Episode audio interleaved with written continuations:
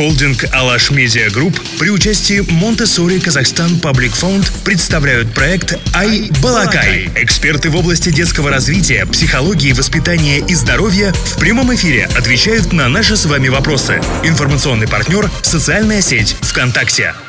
Если мы вспомним, всеобщее онлайн-образование у нас в началось не так давно, в марте, в дни карантина.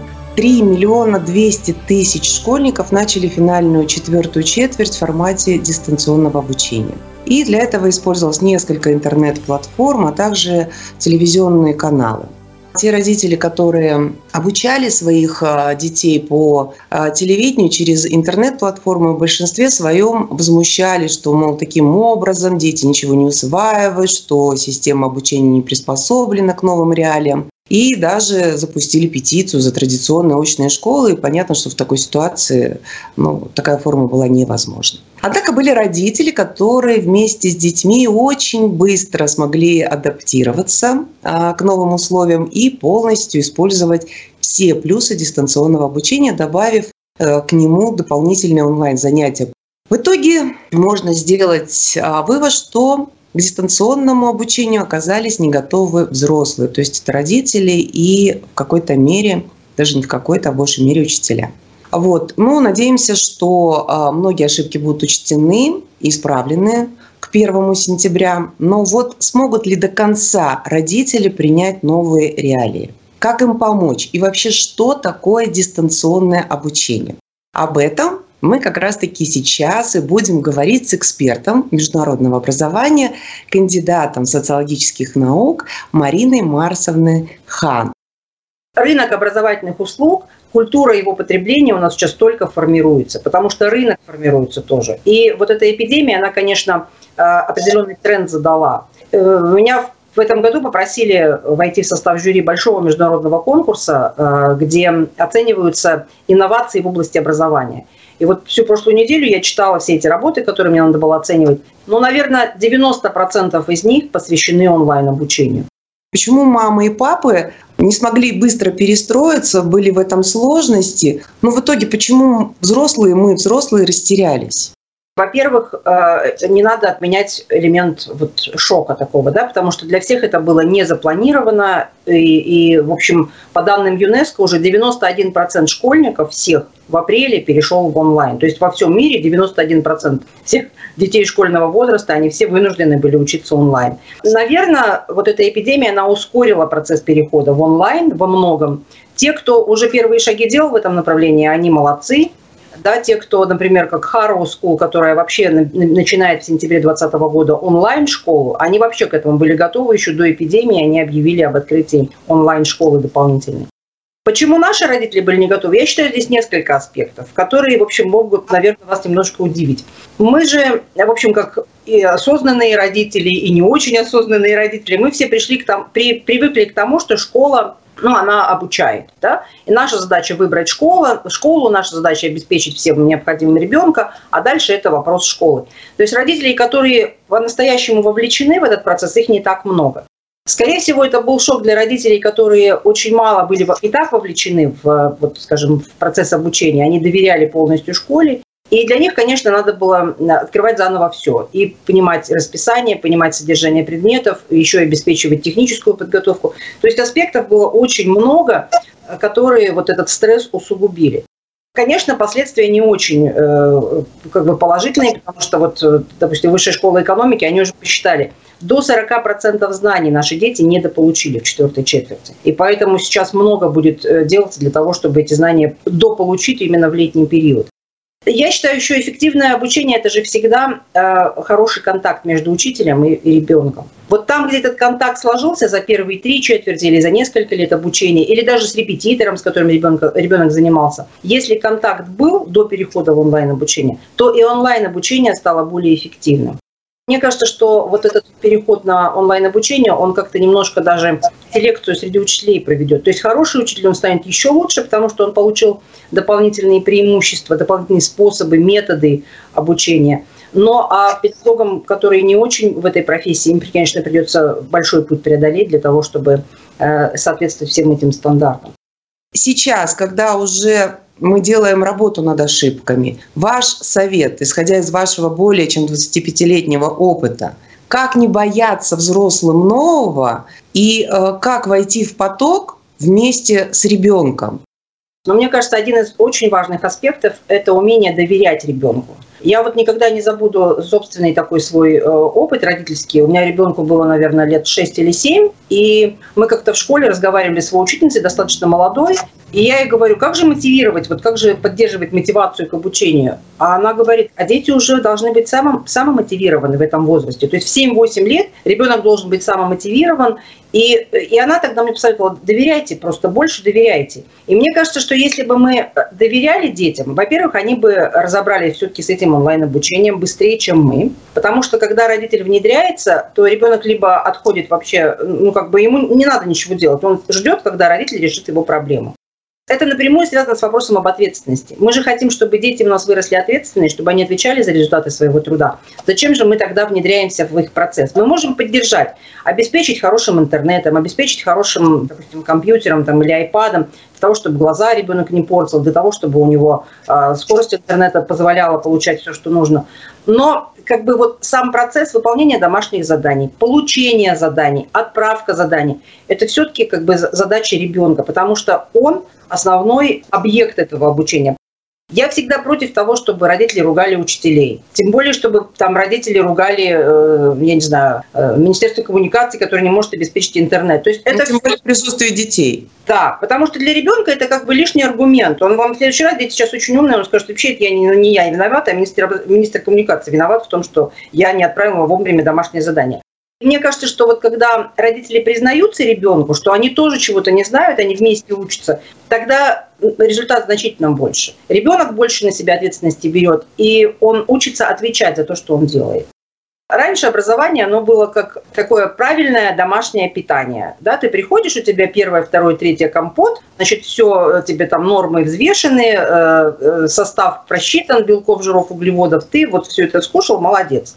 А сейчас образование, оно больше похоже на э, шведский стол в пятизвездочном отеле, когда ты видишь и перед тобой все, и задача ребенка э, как бы да, понять, что он хочет, правильно выбрать, а потом еще и в правильном сочетании и в правильных количествах все это потребить. Поэтому вот здесь помощь родителя, она больше заключается в том, чтобы наблюдать, что ребенку нравится. Если как бы это соответствует, допустим, вашим ожиданиям ребенка или вашим планам таким вот долгосрочным, то обязательно поддерживайте.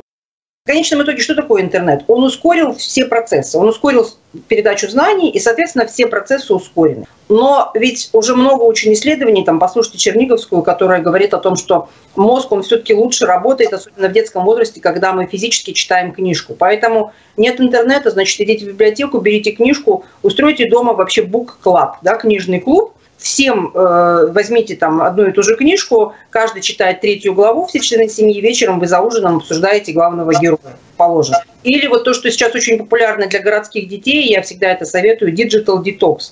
Такой вот как бы цифровой детокс, когда есть три часа, допустим, дома, когда никто не пользуется гаджетами. Я считаю, что нужно родителям просто поставить задачу. Вот на то же лето да, нужно определиться, что вы этим летом хотите, чему, чтобы ребенок научился, какие новые навыки приобрел, в чем вы ему можете помочь, и как бы такой небольшой план стратегически разработать. А в деталях, как его выполнять, вам ребенок уже подскажет. Это лето во время карантина, когда уехать невозможно, когда невозможно ребенка в лагерь отправить. Вот чем его наполнить? И э, если какая-то интересная возможность, э, как вы говорите, учиться родителям посредством интернета, наполнять э, ребенка и себя знаниями. Возможностей огромное количество, просто бесконечное. И с онлайном этих возможностей еще больше и больше. Ну, наверное, есть смысл сказать о разных возрастных группах. То есть, если это дети маленькие, значит, можно просто э, определиться, что родители хотят этим летом, чтобы ребенок делал. Все те э, многочисленные компании, которые организовывали э, летние кампы, летние э, программы во многих странах мира, они сейчас все доступны. Я многим родителям сейчас объясняю, вам не нужно визу получать, вам не нужно тратить сумасшедшие деньги на билет, вам не нужно бояться вируса, значит, там, в маске, в перчатках лететь в самолете. Все это сейчас вы можете получить дома за приемлемые деньги, а многие школы, э, вот иностранные школы, они вообще сейчас эти онлайн-программы все ведут э, бесплатно, как бы вот отвечая на вот эту всемирную эпидемию. Родителям маленьких детей нужно понять, как бы вы хотели детей этих, этим летом развить и программы подобрать. Родителям детей постарше, подростки, особенно те, кто вот уже э, на этапе, когда нужно думать об образовании, о, о зачислении в университет, я всегда говорю, что любая приемная комиссия, которая э, будет рассматривать ваши документы в университет, обязательно вас спросит, чем вы занимались летом 2020 э, года. Поэтому тем ребятам, которые планируют э, поступление, допустим, в хороший университет, в престижный университет, нужно первое – академической подготовкой обязательно заняться. То есть те предметы, которые вы считаете упустили или ну, как бы немножко чувствуете неуверенно. Очень много ресурсов, бесплатных, я подчеркиваю, где можно записаться на курс, а, что хорошо, эти курсы структурированы, есть программа, то есть, допустим, в неделю вы должны там отслушать два модуля сдать две работы, отправить и сделать одну групповую дискуссию с тремя-четырьмя ребятами, которые этот же предмет изучают. То есть академическая подготовка Ресурсов, еще раз подчеркну, огромное количество. Самый, наверное, известный ресурс – это Хан Академи. Э, там просто все бесплатно, потому что Банков Америки спонсирует, там другие компании спонсируют этот э, большой-большой ресурс. Но для пользователя они совершенно бесплатные. Как, чтобы не обидеть ребенка, все-таки проверять, а, чем он занимается, на каких а, ресурсах он сидит, какую информацию он в себя впитывает, так, чтобы это было очень корректно, без обид. И вот где-то, где-то, если ты понимаешь, что не туда пошел ребенок, его направить. Если вы живете интересами ребенка, если вы регулярно обсуждаете, что он читает, что он смотрит, вместе что-то смотрите, это все э, как бы очень прозрачно. Потому что дети в конечном итоге, ну я не видела детей, которые прям хотят что-то от нас скрыть. Они, они нуждаются в нас. Даже вот этот подростковый период, когда кризис тинейджеровский, он от чего происходит? Потому что дети отделяются, они понимают, что они отделяются. Да? И вот этот элемент осознания того, что они отделяются от родителей, для них очень сложный. Они хотят быть независимыми, но в то же время боятся. Поэтому они все равно нашей поддержки э, как бы ждут. Поэтому, может быть, просто очень ненавязчиво, очень как бы аккуратно жить интересами ребенка, знать, что он делает, обсуждать регулярно. Но, честно говоря, да, я, например, не отрицаю таких факторов, как посмотреть историю, например, потом вот э, в браузере, что человек смотрел. У нас, например, до сих пор один, скажем, там Apple ID, я вижу, какие приложения он загружает, что он смотрит, потому что опасностей очень много, в том числе онлайн. Я полностью согласна доверять, но проверять и регулярные перерывы делать. Ну, врачи советуют 40 минут у экрана, 20 минут э, какой-то активности. Если мы, допустим, делаем предположение, что все-таки они садятся за парты и возвращаются к традиционному обучению, то есть вот это онлайн дополнительное образование, как его структурировать, чтобы у ребенка не было перегрузок. Ну и второй вариант, когда он все-таки а, идет с 1 сентября на онлайн обучение, ну так будет складываться, не дай бог, а, ситуация. И вот опять-таки, насколько его нужно загружать дополнительными заданиями, Лучший отдых – это смена видов деятельности. Поэтому если мы меняем виды деятельности, то, конечно, ребенок не будет перегружаться. Я хочу э, как бы обратить внимание, что любые хорошие онлайн-программы, они обязательно включают вот этот коммуникационный компонент. То есть ребенок не только с педагогом общается, он еще и общается в группе своих сверстников. То есть все хорошие онлайн-учебные программы, они обязательно включают или групповые работы, когда, допустим, там три ребенка из разных стран мира объединяются в одну группу, готовят одну презентацию и потом ее делают. Или групповые дискуссии, когда просто даются вопросы для обсуждения, чтобы они предложения, например, какие-то выработали. А, вот. Или э, есть такая форма работы peer review, когда ты читаешь работу другого человека, а он читает твою работу, а потом вы обмениваетесь как бы, ну, мнением о качестве этих работ. То есть вот этот коммуникационный аспект, он в онлайн-обучении все равно должен присутствовать. Возвращаясь к двум сценариям о школе, если у нас школа выходит и если не выходит. Если школа как бы выходит и все к этому склоняются, то, конечно, все, что летом э, ребенок делал и все, что ему нравилось, нужно распланировать. Может быть, просто сделать этого меньше, там, скажем, если три занятия, допустим, вторым языком в течение лета, можно оставить один урок в течение учебного года. Но я считаю, что этим летом можно очень большой задел сделать и все это потом продолжать. Если, конечно, школа вся уйдет в онлайн, ну, хотя я, в общем, не верю, потому что во всем мире, вот у нас тут большие совещания и ассоциации собираются, британских школ, американских школ, все склоняются к тому, что все-таки онлайн-обучение – это дополнение, это экстренная мера и дополнение к основной форме. Школа должна быть э, face-to-face. Я думаю, что наши школы все равно к какому-то гибридному такому э, состоянию придут, даже если ситуация будет неблагоприятная. А вообще, конечно, нужно планировать. У меня была на прошлой неделе встреча с одной американской школой, и они сказали, у нас есть семь планов. В зависимости от того, как ситуация разовьется, у них есть семь разных планов действий. Все эти планы живые. По всем этим планам они знают, что делать. Вот в зависимости от эпидемиологической обстановки они будут выбирать, по какому плану в сентябре они откроются. Я сейчас вообще рассматриваю все сложности, которые жизнь нам предоставила, как, как возможность учиться. А учиться это весело и интересно всегда. Вот, вот по, если мы посмотрим назад, что мы сейчас помним, что мы сейчас знаем из того, вот, чем мы сейчас живем, это то, чему мы учились весело и интересно, или где педагог был э, замечательный. Да? Вот, вот это вот все осталось с нами.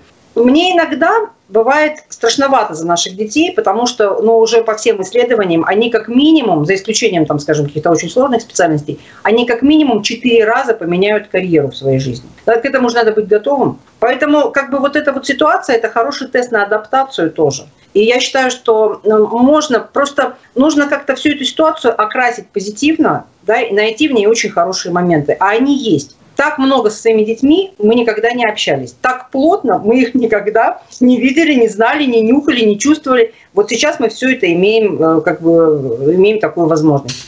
Все выпуски проекта «Айбалакай» смотрите в 20.00 в прямом эфире во Вконтакте tengrnews.kz каждый четверг и воскресенье.